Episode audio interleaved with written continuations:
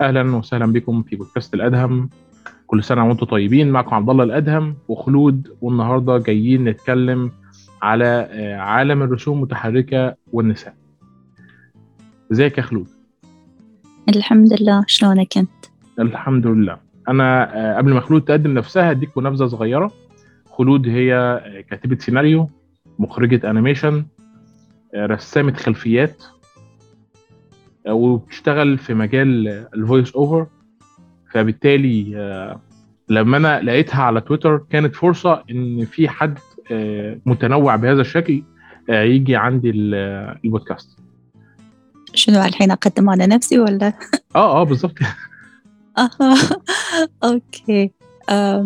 هو ال history مالي وايد طويل لأن أساسا أساسا أنا رسامة. أنا من هني بادية. آه، بس بحكم شغلي آه، دخلت كل هاي الأشياء واشتغلت فيها بالتدريج. آه، ما أدري إذا أنت عندك فكرة. أن أنا كنت أشتغل في قناة الجزيرة الأطفال لمدة عشر سنوات. فشغلي في قناة الجزيرة الأطفال هو اللي خلاني أتعلم كل هاي الأشياء. ففي البداية إذا بتكلم يعني إن شلون هاي الأشياء اشتغلت فيها فهو بحكم إن أنا أول ما دخلت قناة الجزيرة الأطفال كنت رسامة. كنت أرسم خلفيات حق أغاني الأطفال اللي يشتغلون عليها. وبديت أرسم شخصيات ياخذونها زملائي ال animators يسوون فيها animation ومن هني بديت أتعرف شوي على عالم ال animation نفسه إنه شنو هي البرامج اللي ممكن نستخدمها شنو التكنيك اللي يستخدمونه.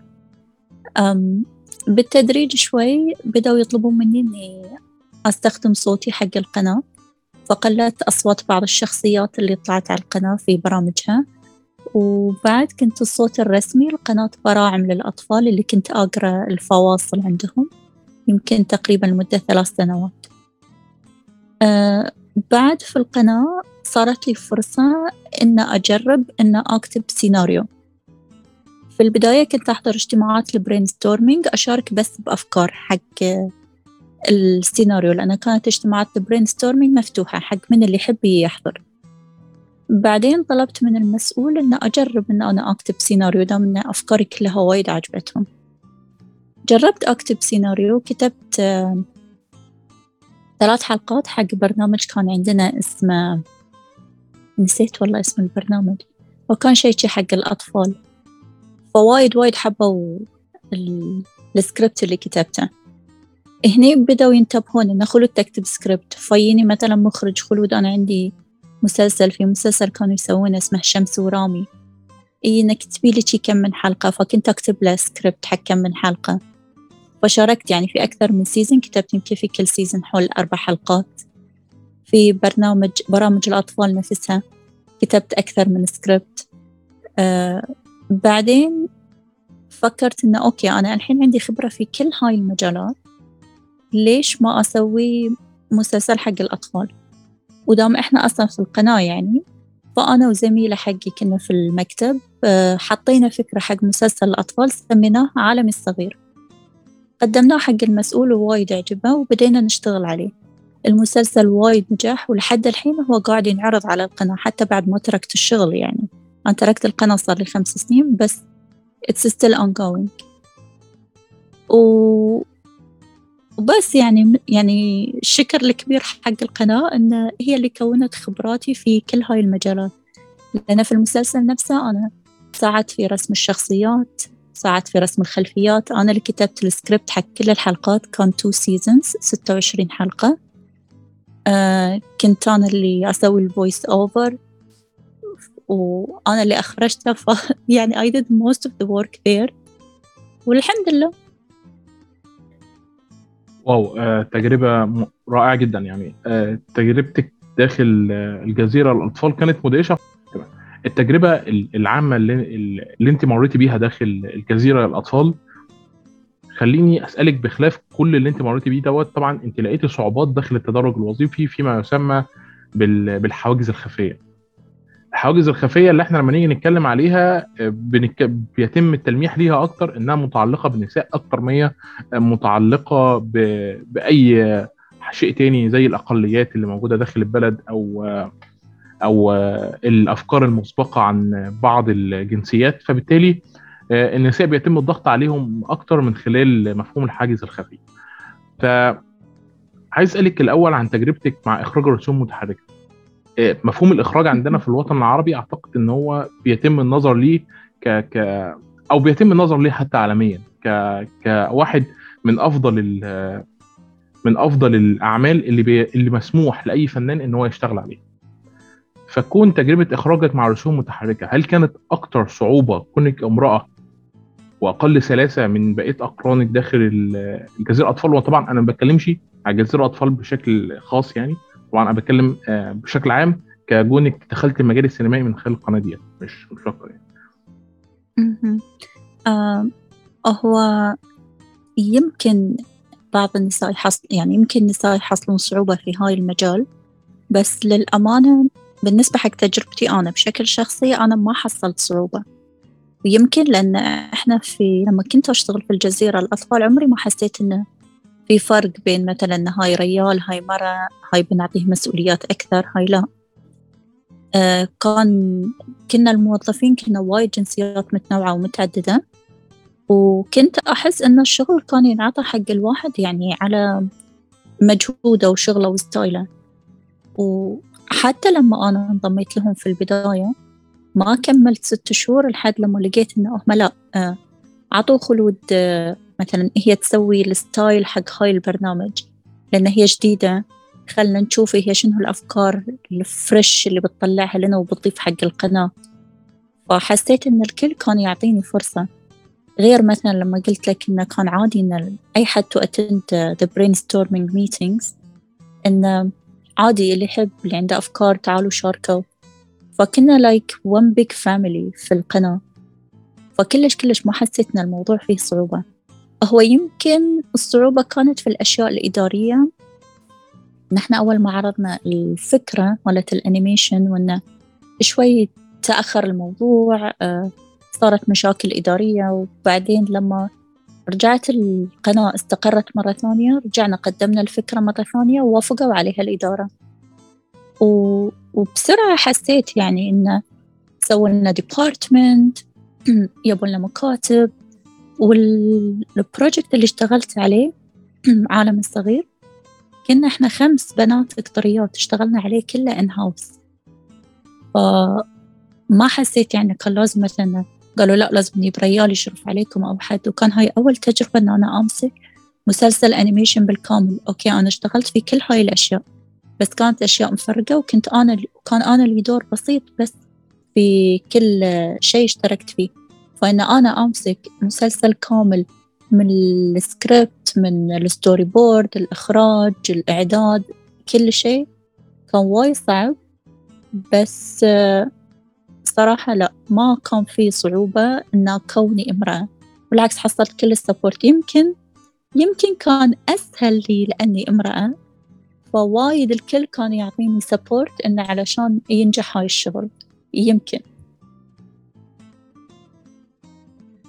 آه إذا بنتكلم على التجربة السينمائية بشكل عام لأن أنا بعد يعني خلال لما كنت في الجزيرة الأطفال وحتى لما تركتها هني بديت أدخل شوي عالم الأفلام السينمائية القصيرة. الأفلام السينمائية سويت لحد الحين فيلمين سينمائيين قصيرين آه لفوا وايد مهرجانات. الفيلم الأول اسمه حمر عن ولد فيه آه مو باكتئاب فيه خوف من اللي حواليه ما عنده ثقة في نفسه. وبعدين يشوف جوتي أحمر جوتي يعني shoes حق اللي ما يعرف لهجتنا. يشوف جوتي أحمر معلق ويبتدي كل أمل أنه هو يحصل هالجوتي في باله أنه هو اللي راح يحل مشاكله. والفيلم الثاني اسمه هش عن قبيلة مصنوعين الناس كلهم من الخزف وعايشين محصورين في منطقة بين الجبال. وواحدة من هاي القبيلة دايما تبي تعرف شنو اللي وراء هاي الجبال شنو العالم اللي ينتظرها ورا فأول تجربة لي كانت فيلم حمر. لما كتبت الفكرة ما كنت عارفة شلون راح أقدر أحولها حق فيلم سينمائي. okay أنا أشتغل في الجزيرة بس غير أنت لما تكون شغال في قناة أنت تعرف أن هاي animator هذه آه، مال الصوت يعني. تعرف الناس اللي أنت راح تتعامل معهم. لكن لما تيجي بتشتغل بشيء شخصي ما تعرف حتى أصلا من وين بتجيب التمويل علشان تدفع حق الناس اللي بيساعدونك في الشغل. لأن في الأخير أنا مو ب animator فرحت حق آه، شركة إنتاج شبابية عندنا كان اسمها Innovation Film. هم هذيلا مجموعة شباب كانوا ينتجون أفلام بس ما صادف إنهم أنتجوا فيلم أنيميشن قلت لهم فكرتي وايد حبوها وتشجعوا لها. وقالوا لي خلاص إحنا بنساعدك وإن بننتج الفيلم وكل هذه. فبدأوا هم إن يعني يتواصلون مع اللي بيحط الموسيقى مع اللي بيرسم. آه، يابوا لي artist آه، بدأ يرسم معاي الشخصيات على حسب تصوري. بدينا نرسم في ال storyboard في نفس في خلال بداية شغلنا على هذه عندنا إحنا مؤسسة حق الأفلام اسمها مؤسسة الدوحة للأفلام آه هاي المؤسسة هي دائما تدعم الأفلام ماديا. بس في هذيك السنة بالصدفة افتحوا شيء سموه صندوق التمويل القطري اللي هو بس صندوق تمويل موجه بس لصناع الأفلام القطريين فالشباب اللي في Innovation Film قالوا لي okay ليش إحنا ما نقدم الفيلم مالك حق القطري Film Fund اللي هو صندوق التمويل القطري ويمكن نحصل التمويل. غير لما أنت تسوي الشغل بنفسك غير لما تكون في مؤسسة قاعدة تدعمك. لأن كانت الفكرة مالت المؤسسة من وراء صندوق التمويل القطري إنهم مو بس يعطونك الفلوس وخلاص روح سوي الفيلم لا. كان إنك تحصل فلوس بس هم يساعدونك من ناحية ال production من ناحية اختيار ال studios يعني فقدمنا سبحان الله معنا ألف فيلم تقدم لهم اختاروا منها ثمان أفلام منها فيلمي. وكان صندوق التمويل القطري كأنه يعني كأنك baby هم طبعا يعاملونك بهاي الطريقة وفعلا إحنا كلنا babies كنا تونا نزحف نحبي في عالم الأفلام. فكأنهم ياخذونك من يدك من أول السلم يمشونك لآخر السلم. فهم يخلون في producer يكون مسؤول عنك وهو اللي يساعدك في كل شيء. هم اللي يديرون الفلوس المنحة اللي أنت حصلت عليها. ما يعطونك إياها في يدك لا هم اللي يديرونها لك. وهم اللي يشوفون لك الاستوديو اللي راح يسوي لك الأنيميشن الصوت كل شيء. فكانت أول تجربة لي مع فيلم حمر حلوة ممتعة. هي متعبة من حيث الشغل فيها. لكن ما حسيت إن أنا مثلا تعب أو استهزاء أو شيء. فيني أنا يعني كامرأة. هو أنا عارفة إن إحنا جايين هاي الحلقة نتكلم عن معاناة النساء في عالم ال animation بس لأن كتجربة شخصية يعني لا بالعكس يعني ما صادفت صعوبات. لو مفيش معاناة هيبقى أفضل بكتير ما حدش معترض والله. okay. لأنه يعني كتجربة شخصية انه ما حسيت إن أي عائق حصلته في الطريق انه كان لأن كوني امرأة. يمكن في حصلت عوائق بحيث إن في ناس يعني كان عندهم شيء بخصوص كوني خلود. يعني شيء شخصي مثلا في تلقى وايد ناس تجيب بس إنه لا ما حسيت إنه في أي عوائق بالعكس وايد حسيت الكل يعني كان يثني على هاي التجربة معاي و... والكل كان يثني على السكريبت اللي كتبته حق الفيلم حتى شركة ال animation اللي سووه لي أول اجتماع يوم قعدت وياهم يعني قعدوا يمدحون في القصة اللي كتبتها لدرجة حسيت إني wow I'm this good. أنا ما كنت متوقعة. okay يعني أنا عارف شغلي زين بس ما كنت أعرف إن I'm this good. آه بعدين عقب فترة انعرض الفيلم هو وحصل وايد ردود فعل حلوة. دار العالم انعرض في وايد مهرجانات أذكر منها مهرجان في الأردن. آه حتى هم عزموني ورحت حضرت المهرجان وانعرض هناك والكل قاعد يمدح في الفيلم. فكانت ردود الفعل حلوة. وانعرض حتى في وايد مدارس. حسوا إنه هو يلامس بعض المشاكل النفسية اللي يواجهونها الطلاب. آه بعدين قدمت فيلمي الثاني هش نفس الشيء حق صندوق التمويل القطري. والحمد لله بعد فاز في المسابقة مالتهم وبديت معاهم بعد رحلة الإنتاج. فيلمي الأول كان 2D ف... وفيلمي الثاني كان 3D فاشتغلت معاهم بعد ونفس الشيء يعني هم وايد وايد أحسهم يخلون صناعة الفيلم وايد سهلة لدرجة إن أنت كصانع أفلام إذا حصلت هاي الكتري فيلم فند أنت كل اللي عليك إن أنت بس تهتم بالجانب الإبداعي وش اللي يشيل عنك وايد حمل من ناحية الأشياء الإدارية الفلوس العقود آه، الاستوديوهات. يعني حتى إن الاستوديو اللي راح يسوي لك ال animation مو إجباري هاي الاستوديو لا. يعني معاه يعني معاه يبحثون أشوف استوديو مثلا أقول لهم هاي عجبني شغلهم يتواصلون معاهم يشوفون هل يقدرون يسوون فيلمي في حدود ال budget مالتي. فهم شالوا وايد أشياء يعني من الأعباء الكبيرة اللي إحنا ممكن نواجهها كصناع أفلام. لما تركز أنت بس على الجانب الإبداعي آه يكون الموضوع وايد سهل. حتى فيلمي لما خلصته كامل الصوت ما عجبني وقلت لهم الصوت أنا ما عجبني ال music ما عجبتني في فيلمي. ما قالوا لي إن لا خلصت فلوسك وال budget وما أعرف شنو. مو بعاجبك؟ خلاص بنعيد ال music مرة ثانية. وفعلا رديت جبت sound designer ثاني وجبت حق ال music واشتغلنا على ال music مرة ثانية. لحد لما أنا كنت مقتنعة إنه يس هاي الفيلم اللي أنا أبيه ينعرض وزادوا هم بعد شيء زيادة على الفند مالهم. إن أنت إذا سويت فيلم معاهم هم جايبين شركة تاخذ الفيلم تدخله في المهرجانات. ففيلمي الثاني دخل مهرجانات وايد أكثر من الأول. الأول لأن أنا اللي كنت لازم أدخل المهرجانات. وخبرتي كانت توها مع أن هم كانوا بعد معطينا classes إن how to apply حق المهرجانات وشلون تعبي البيانات. يعني ما كان الموضوع بس إنهم يعطونك الفلوس وسوي فيلمك لا. يدخلونك دورة كتابة سكريبت يدخلونك دورة شلون تقدم فيلمك حق المهرجانات يخلونك تلتقي بناس وايد. أي حد يبونه إنه يعطي class أو workshop يحسون إن أنت ممكن تستفيد منه. عادي ينظمون لك meeting 1 to 1 معاه إنه اقعد معاه ساعة ساعة ونص. شوف يمكن أنتوا تستفيدون من بعض. ف فيلمي الثاني مثل ما أقول آه لف وايد مهرجانات. يمكن وصل تقريبا ثمانية وعشرين مهرجان. منها مهرجانات في روسيا مهرجانات في الهند مهرجانات في بنغلاديش في هولندا في أمريكا. فما شاء الله يعني did well. ومثل ما قلت لك يعني ما حصلت صعوبة كوني امرأة في هالموضوع لحد الحين. انت اتكلمتي على مفهوم دخولك لعالم الرسوم المتحركة وتجربتك مع الإخراج والتأليف. تمام كده؟ هل انت أخرجتي فيلمينك القصيرين ولا لا؟ اي أنا اللي أخرجتهم.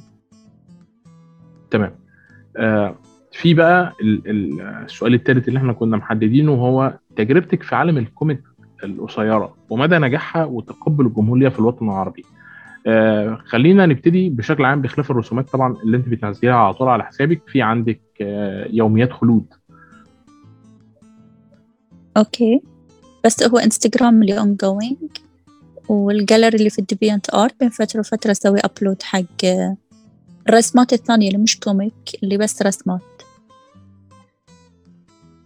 تمام. واليوتيوب صار لي فترة بعد ما رفعت عليه شيء بس برجع له إن شاء الله عائدة له بقوة تمام. يعني بس مش لاقي الفيلم القصير الثاني أنا لقيت الأول بس مش لاقي الثاني الثاني للحين ما نزلته أونلاين لأنه للحين له فرصة في المهرجانات. تمام. تعرف هو, إذا نزل في اليوتيوب آه، هو لسه ما بيتعرض في. المهرجانات أصلا. تمام تمام. وصل. إيه. ما ما جاش في بالي خالص أنا قلت هو معروض بقاله سنة أو حاجة. إيه. تمام. إيه هو في في للحين تبقى مهرجانات ممكن تقبل فيلم حق سنتين. بعضهم عادي يعني يتمون يأخذون. فللحين له فرصة. تمام. آه نرجع تاني لتجربة ال comic القصيرة بقى بما إن إحنا كده. آه تجربة ال comic هل في أي شركة أو صحيفة عرضت عليكي إنك انت آه تنضمي ليها في المجال دوت وتعملي لها comic معينة ولا؟ آه رسمت فترة في الصحف المحلية. في لمدة سنة كاملة كنت أنا اللي أسوي صفحة الأطفال في جريدة الشرق. آه الصفحة كاملة كنت أنا اللي أرسمها وأصممها وأحط ال- المواضيع والأشياء فيها. هو بحكم تخصصي إنه وايد موجه حق الأطفال وإني اشتغلت حق يعني في مجال الأطفال.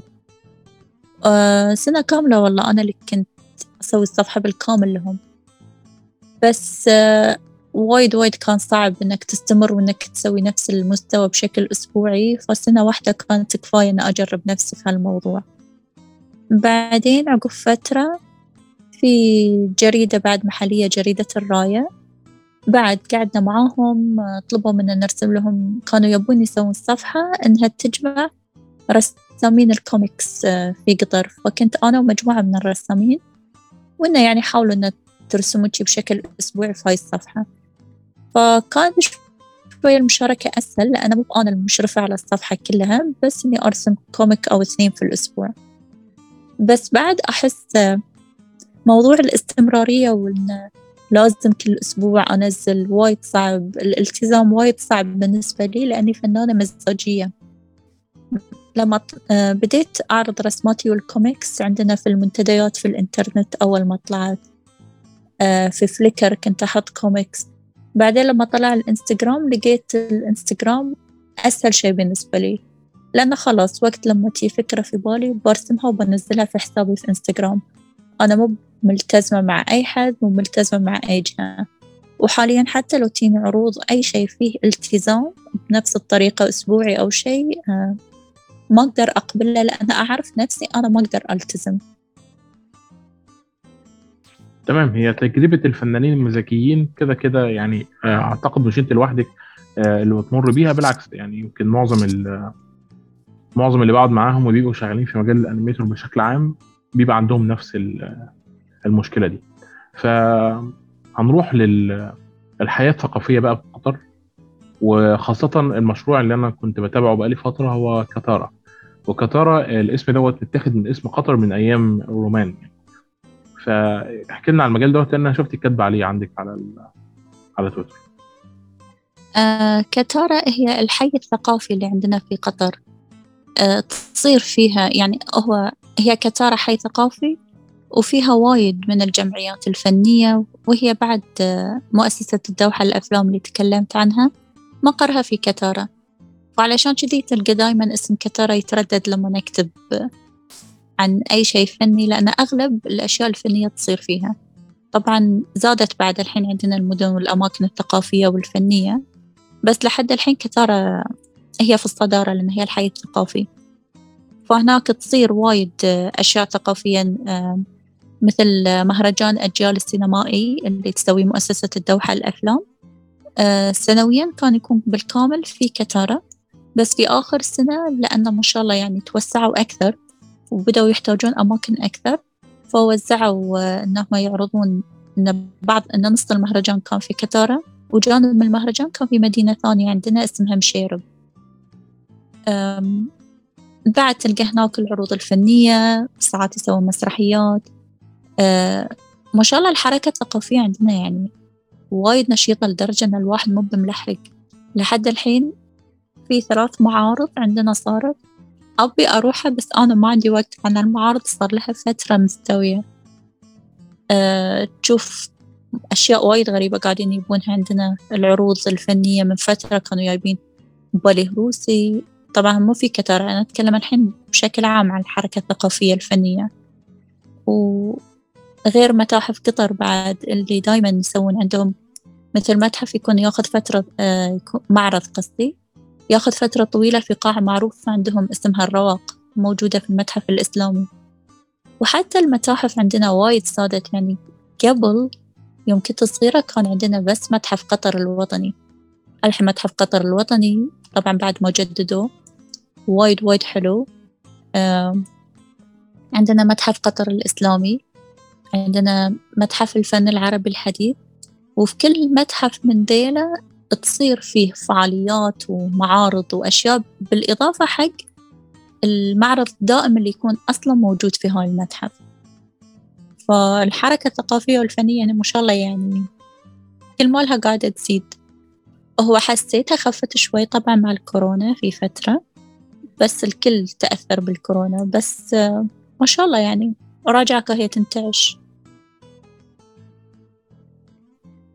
ده صحيح. أنا من حساب قطارة أنا متابع بقالي من 2018 وشايف إن الحركة الثقافية في قطر للأمانة كانت كانت تستحق النظر عليها في مش في تطورها السريع بالنسبة لكم حتى كقطريين كمثال لكن بالنسبة لتأثيرها كمان على دول الخليج بشكل عام ومدى السقف اللي هم حطوه لتطور مش بس المفهوم الثقافي اللي هو بعام كأفلام ومسلسلات لا كمان من ناحية الكتابة ومن ناحية الدعم بشكل عام أعتقد إن كمان بيخرج من كثاره آه، مجلة الدوحة. على ما أعتقد آه، كنت بتابعها لحد قبل الكورونا وبعد الكورونا ما بقتش بتوصل لنا للأسف.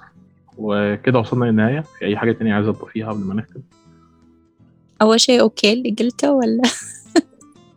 اللي هو إيه؟ حسيت إني تكلمت وايد. لا تمام. هو ده أصلا أنت المفروض تيجي تتكلمي وايد وتخرجي يعني. هو ده البودكاست. معمول لي كده. okay. آه ما في بس آه شكرا آه عبد الله على ال- الاستضافة الجميلة. و